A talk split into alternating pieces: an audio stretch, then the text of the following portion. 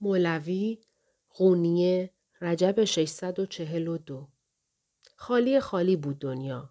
کوچه های پهن، آسمان صاف و تمام قونیه. وقتی شمس تبریزی در برابرم هویدا شد و آن سوال را کرد انگار لحظه همه چیز و همه کس ناپدید شد. فقط من و او ماندیم در این شهر. پرسنده و پاسخ دهنده. بگو به من بستامی بالاتر است یا حضرت رسول؟ راحت است این سوال را با دستت پس بزنی یا از سر باز کنی. راحت است عصبانی بشوی و سوال کننده را به سکوت واداری. دشوار آن است که بکوشی بفهمی چه چیزی پرسیده شده و البته پیدا کردن پاسخ. زندگی انسان سیر و سفری دائمی است. از گهواره به گور سیر می کنیم و در حال سفریم. پیش رویمان هفت مرحله جداگانه، هفت پله است. دانایان به هر منزل نامی دادند. اگر نفسمان از این مراحل تک به تک نگذرد و بر این گمان باطل بماند که موجودی متفاوت است نمی‌تواند سفر را به پایان رساند و به حق بپیوندد انسان در دروغ و خسران و زن است تا هفت پله را نپیماید نمی‌تواند به حقیقت برسد مرتبه اول نامش نفس اماره است مرحله نفس خام و بکر و نتراشیده و نخراشیده که مدام دیگران را مقصر می شمارد.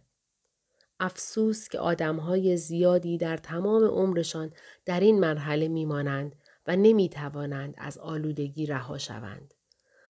آدمی که جز امور دنیوی در فکر چیز دیگری نیست و طمع مال و مقام و قدرت دارد در این مرحله قرار دارد. اشخاصی را که کشتی زندگیشان در اینجا لنگر انداخته فورا می‌شناسی. همیشه دیگران را مقصر و گناهکار می شمارند و همیشه از دیگران خورده می گیرند. به همان راحتی که نفس می کشند شایعه می پراکنند و افترا می زنند. به هیچ وجه نقصی در وجود خود نمی یابند. در مورد دیگران حکم می دهند. در اقلیم شک و شبه و تکبر می زیند. می شناسیشان. در وجود خودت کشفشان کرده ای. چون مادامی که انسانیم و مادامی که انسان جائز الخطاست کسی در میانمان نیست که اسیر نفس اماره نشده باشد. مهم این است که سریع بتوان از آن چاله بیرون آمد. انسان هرگاه نقصها و عیبها و هوسها و اشتیاقهای نفسش را شناخت و قصد کرد اصلاحش کند آن زمان به سفری درونی می رود. از آن به بعد چشمانش نه رو به بیرون بلکه رو به درون می چرخد. به این ترتیب گام به گام به منزل بعدی نزدیک می شود. این منزل از منظری درست برخلاف منزل پیشین است. در اینجا فرد به جای آنکه مدام دیگران را مقصر بداند همیشه تقصیر را در وجود خودش مییابد در هر واقعی خودش را میکاود و مقصر می‌داند این پله پله عالم زیبا و من زشت است. در این مرحله نفس به نفس لوامه بدل می شود. یعنی نفس سرزنش کننده یا مقصر داننده. در مرحله سوم شخص پخته تر می شود و به نفس ملهمه می رسد.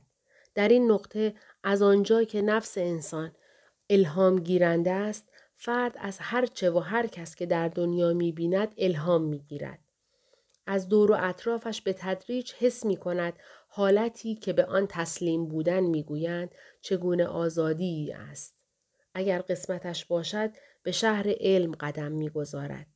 این مقام با آنکه گهگاه قبض یعنی تنگی و فشردگی پدید می آید از آنجا که اکثر اوقات بست یعنی گشایش و گسترش به همراه دارد چندان زیباست که باعث شادمانی دل شود.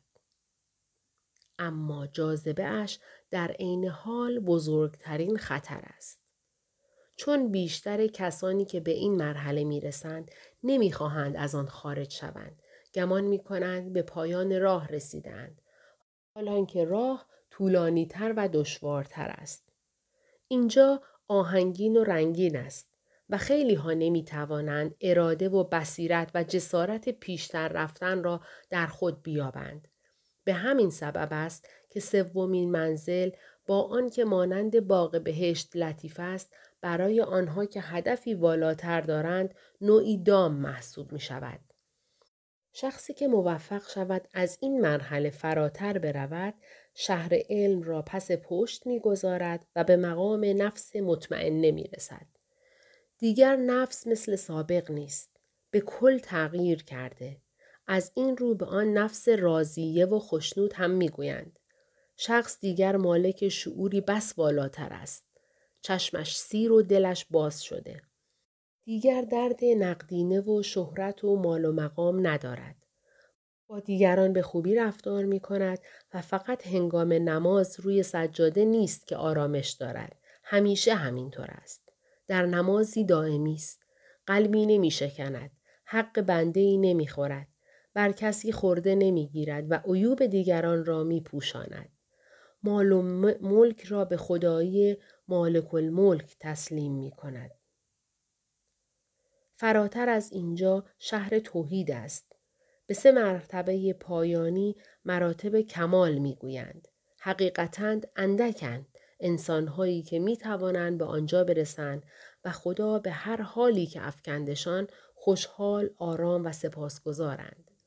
از آنجا که در نخستین مرحله از سه مرحله پایانی به نفس راضیه رسیده اند به امور دنیوی اهمیت نمی دهند و فریب دنیا را نمی خورند.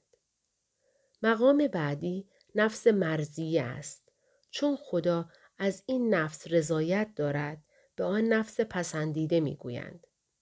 شخصی که به اینجا می رسد چراغ راه دیگران می شود. نورش را به راه هر که بخواهد می تاباند. مانند قطبی حقیقی و چراغی خاموش ناشدنی روشنی بخش است. گاه حتی می تواند شفا دهد. در رفتارهایش از افراط و تفرید می پرهیزد. در هیچ موضوعی قلوب نمی کند. جدا افتاده ها را به هم می رساند. دشمنان را آشتی می دهد. محیط ها را تلطیف می کند. به نسیمی ملایم می ماند که در سختترین اقلیم ها می وزد. فرد در هفتمین و آخرین مقام به نفس کامله می رسد. در اینجا زن نفسی متفاوت به کل از میان می رود. اما چون کسی نیست که این مقام را بشناسد و اگر هم باشد دربارهش سخن نگفته آگاهیمان در باب آن بسیار محدود است. شمردن منازل راه حق آسان است. طی کردنشان دشوار است. در این راه نه تنها موانع زیادی وجود دارد پیشرفتن در خطی مستقیم غیر ممکن است. راهی که از نخستین منزل به منزل پایانی می رسد مستقیم نیست. پیچ در پیچ است. به علاوه زمانتی وجود ندارد که شخصی که به مقامهای والا رسیده همانجا ماندگار شود. حتی کسانی هستند که گمان می کردند خام بودند و پخته شدند اما از آن بالا به پایین سقوط کردند. وضع که چنین باشد شمار انسانهایی که بتوانند به منزل نهایی برسند بسیار اندک خواهد بود.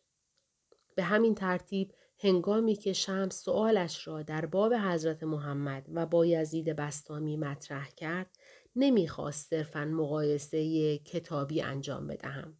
در این حال داشت در مورد من شخص من سوالی می کرد. حاضری برای فنا شدن در حق نفست را به تمامی فنا کنی؟ داشت مرا به تفکر دعوت می کرد. سوالی دیگر زیر نخستین سوالش پنهان بود. می‌پرسید تو ای واعظ بزرگ تو در کدام مقام از مقامات هفتگانه ای؟ از جایگاهت راضی؟ بگو ظرف تو چقدر است؟ دلت تا آن دارد تا پایان راه برود؟